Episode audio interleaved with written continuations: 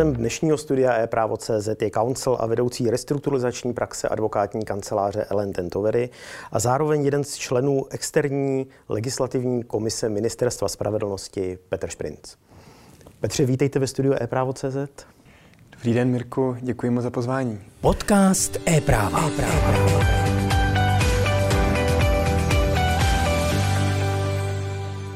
Jste specialistou na restrukturalizace a insolvence. Je za náma, řekl bych, takový první koronavirový půlrok. Nevíme, kolik těch půl roků nebo roků ještě před námi, ještě před námi bude. Jak byste popsal tu situaci, která tady v březnu nastala a vlastně jak byste zhodnotil ten půlrok, který je za námi z pohledu vaší praxe? Musím říct, že eh, minulý rok eh, jsme se tak postupně setkávali s kolegy eh, odborníky na restrukturalizaci insolvenci s tím, kdy už přijde ta pomyslná bouře, různá témata konferencí byla ticho před bouří a podobně. Všichni asi věděli, že ten růst nebude trvat většině, nicméně nikdo skutečně nečekal, že přijde tak dramatický pád. To, čeho jsme se dočkali, bylo skutečně velmi ojedinělé, naprosto bezprecedentní. V zásadě se zavřela ekonomika nebo značným způsobem zbrzdila na dobu 8 až 10 týdnů, což eh, můžeme též převést na čísla jako potenciálně až 15 či 20% disponibilní časové kapacity vyrábět nebo vytvářet přidanou hodnotu. To je skutečně něco dosud eh, nevydaného, co nikdo z nás netušil. A s tím samozřejmě přišlo to, že postupně, jak se zavřely dveře jednotlivých obchodů a jednotlivé provozovny, tak nám začaly různě volat eh, klienti s tím, že samozřejmě čelí dosud neřešitelnému cashflow problému.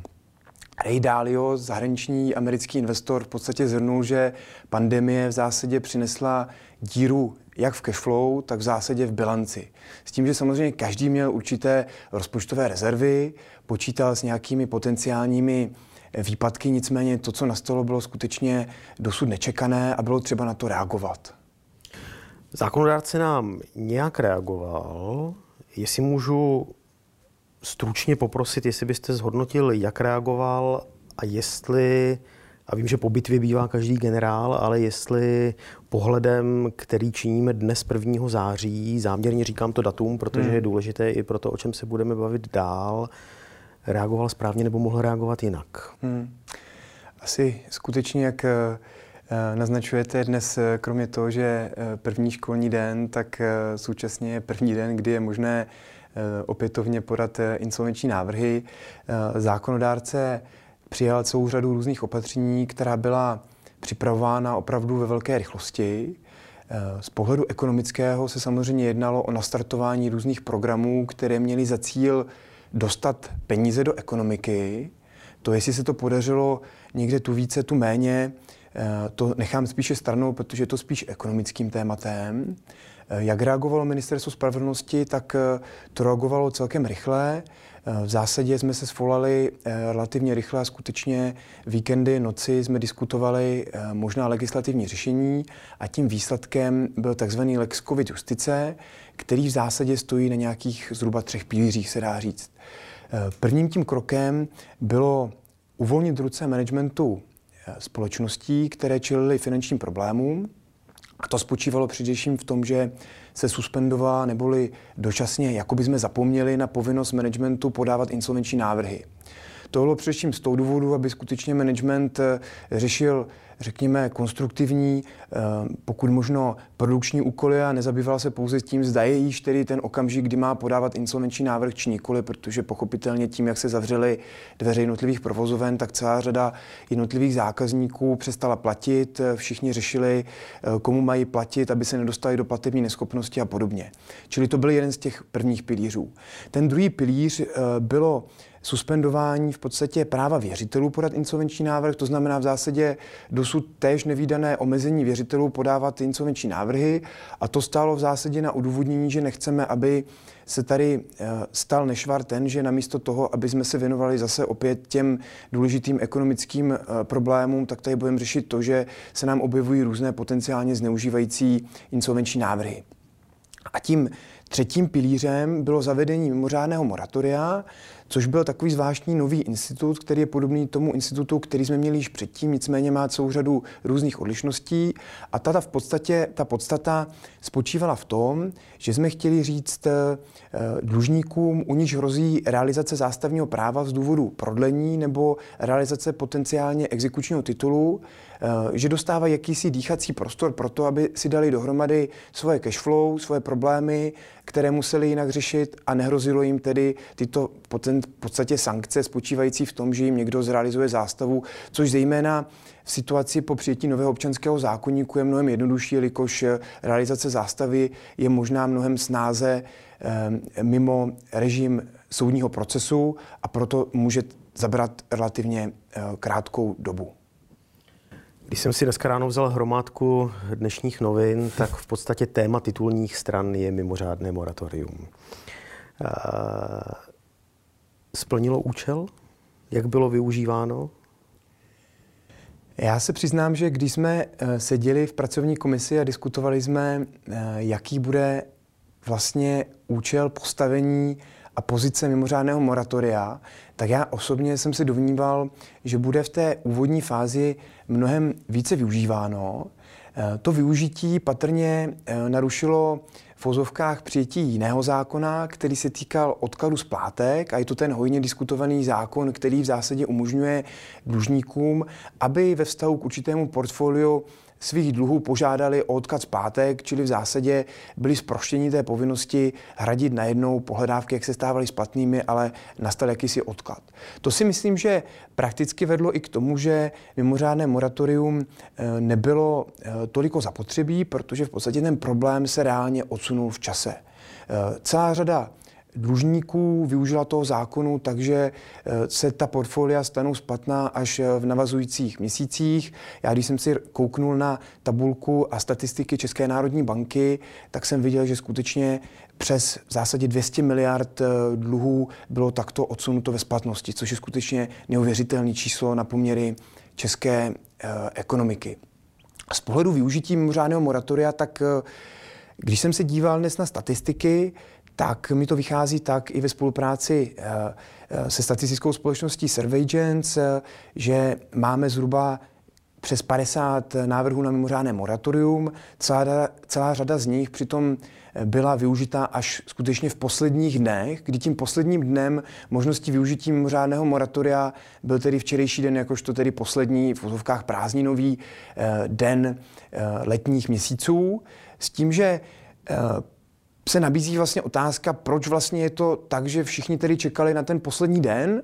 A já mám tu hypotézu takovou, že tím, že od dnešního dne je možné podávat eh, insolvenční návrhy ze strany věřitelů s tím, že samozřejmě uplynula nějaká doba, kdy eh, byla práva věřitelů určitým způsobem omezená, tak celá řada dlužníků skutečně využila toho posledního dne z toho důvodu, aby získala ten dýchací prostor co nejdelší, protože tím, že požádali o mimořádné moratorium až poslední den a bylo vyhlášeno buď to ke konci srpna, či až dnešním dnem, či zítřejším dnem, tak v daném případě získávají tři další měsíce, kdy sice věřitelé již mohou podávat insolvenční návrhy, nicméně insolvenční soud nemůže rozhodnout o úpadku, což jim dává jakýsi skutečně potenciálně dýchací prostor. Na druhou stranu zase platí, eh, zase z pohledu té eh, ekonomické eh, perspektivy a nějakého reálného kontextu, že z pravidla ti dlužníci, kterým se nepodařilo dohodnout se se svými věřiteli v průběhu letních měsíců tak ta šance dohodnout se později eh, se skutečně pravděpodobně zmenšuje s tím přibývajícím časem, protože zpravidla ty problémy narůstají a neklesají. Ale to samozřejmě nevylučuje, že skutečně několik nebo řada z těch dlužníků, podnikatelů, kteří podávali návrh na vyhlášení mimořádného moratoria, má legitimní zájem eh, dostat se z úpadku, nalézt nějaké potenciální řešení ve formě externího financování, ať už toho krizového eh, zaručeného státem, či hledat nějaké nějakého zahraničního nebo lokálního investora, což je samozřejmě taky v tomto období stíženo, protože celá řada vlastníků žije v číslech předcovidových a současně ti potenciální investoři se na to zase dívají z pohledu značné nejistoty, která nastala eh, v zásadě ve všech oblastech eh, ekonomického segmentu. Eh, je 50 hodně nebo málo? Já si myslím, že 50 je relativně malý číslo oproti tomu, co jsem předpokládal. Čekal jsem, že těch nápadů bude více a myslím si, že právě to číslo bylo skutečně stlumeno tím, že jsme přijali jiná další související pravidla. Co se bude dít dál? Co byste poradil podnikatelům? Tou hlavní radou, eh, kterou bych dal podnikatelům, eh, je řešit ty své problémy skutečně aktivně a pokud možno Eh, informovaně a s odbornou péčí.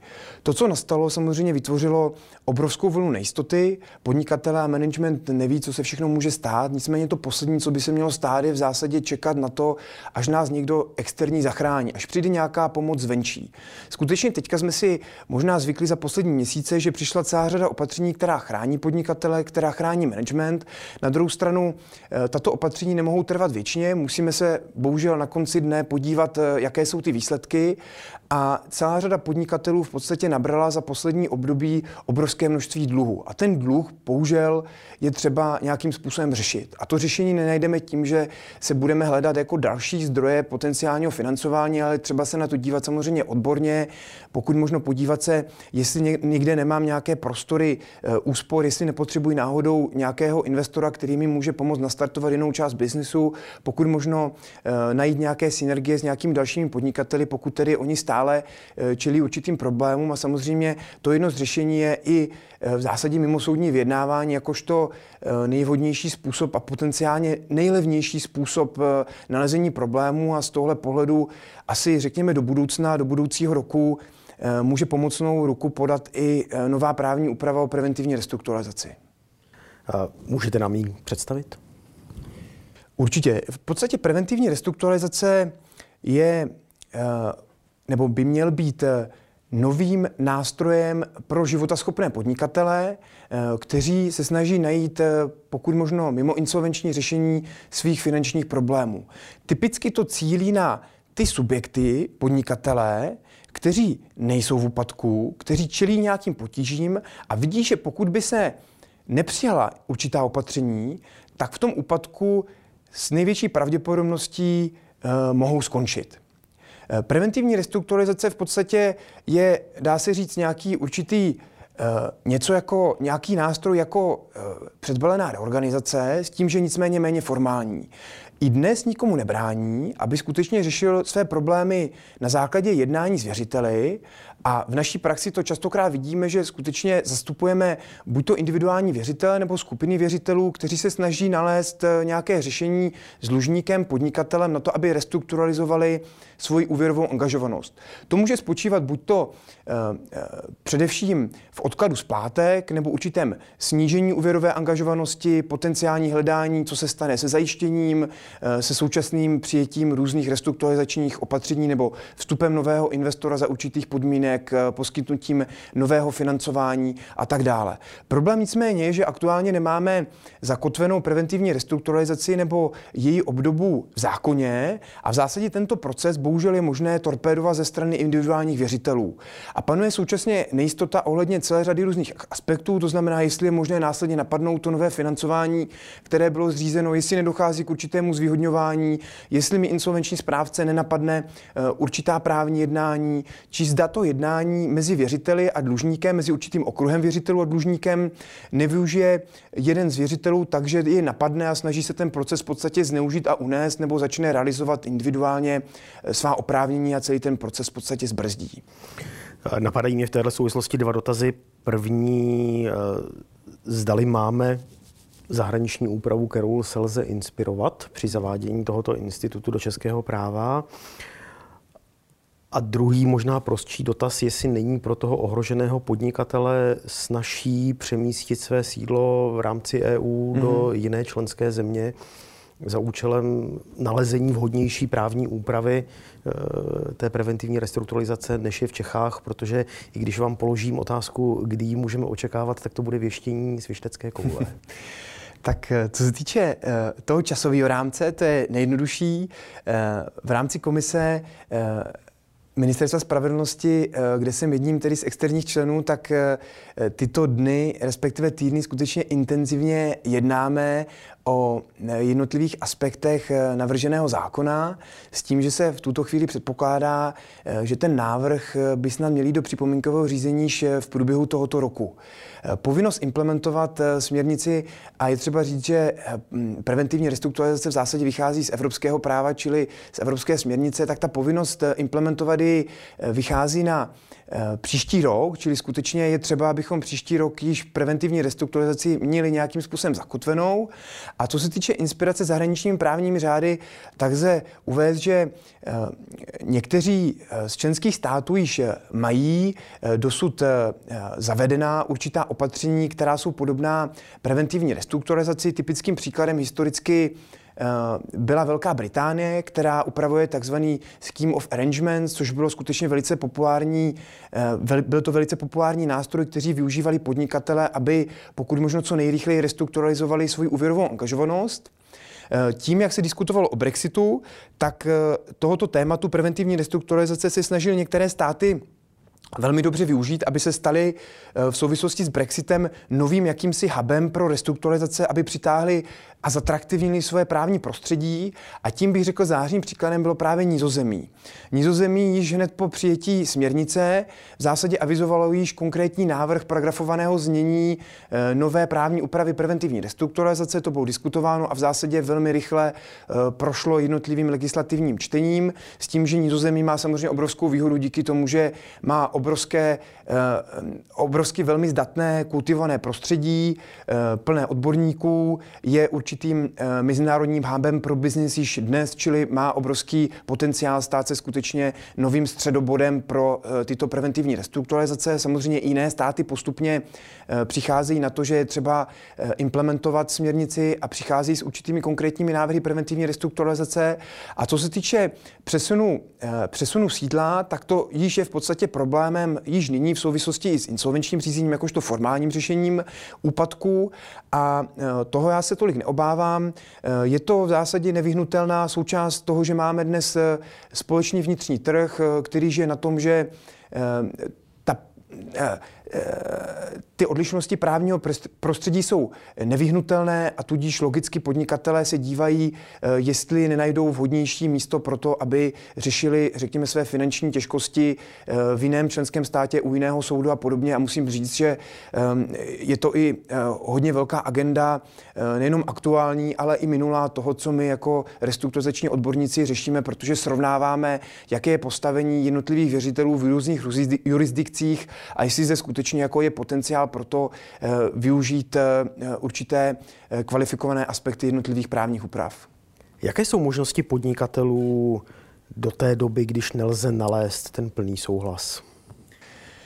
Pokud není možné najít souhlas a najít skutečně řešení mimo rámec insolvenčního řízení, tak se nabízí využít již eh, dnešní instrument, eh, který insolvenční zákon předpokládá, a to je ideálně řízenou předbalenou reorganizaci, která v zásadě spočívá v tom, že se minimálně eh, podnikatel, respektive dlužník domluví s určitou částí věřitelů, jak zajištěných a nezajištěných, a na základě dohody připraví předjednaný reorganizační plán, který v zásadě má výhodu v tom, že dokáže určitým způsobem zkrátit ten relativně dlouhý proces insolvenčního řízení a tou obrovskou výhodou, kterou kterou současně eh, předbalená reorganizace dává, je, že ukazuje jakýsi vyšší stupeň důvěry svým obchodním partnerům, protože obchodní partneři vidí, že je zde skutečně minimálně určitá zhoda s některými věřiteli na tom řešení, což je samozřejmě vždycky pozitivním signálem na venek. Bohužel, co je eh, klíčovým úskalím eh, a jakýmsi problémem jako dnešních předbalených reorganizací je to, že management si tu nutnost řešit něco uvědomí bohužel až příliš pozdě a i podle statistických dat, eh, který zpracovala Vysoká škola ekonomická, prostě vyplývá bohužel, že um, ty návrhy přichází značně pozdě a v dané situaci, v dané situaci již eh, podnikatel bohužel se dostal do takových finančních potíží, že není schopen udržet cash flow, zajistit si dost často provozní financování, anebo získat zpět bohužel důvěru ze stran svých zákazníků, odběratelů nebo i zaměstnanců, pochopitelně. Co rozhoduje při té volbě využití jednotlivých možností na straně dlužníka a věřitele a je něco, co může ovlivňovat z větší či menší míry jejich úspěšnost? Hmm.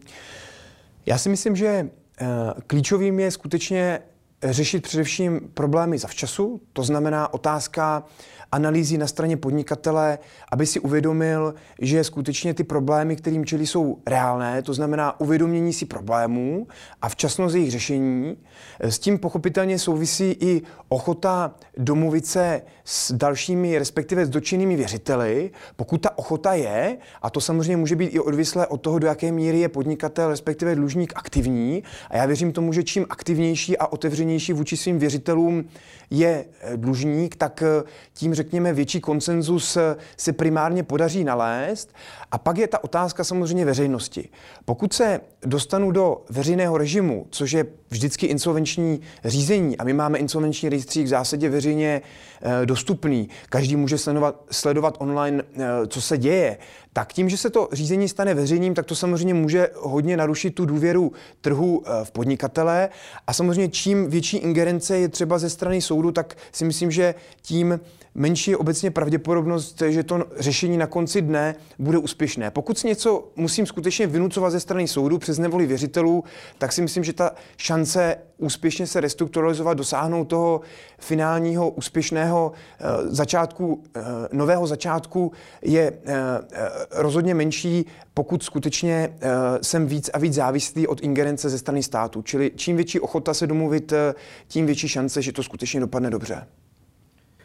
Eh, náš rozhovor se pomalu přiblížil ke konci.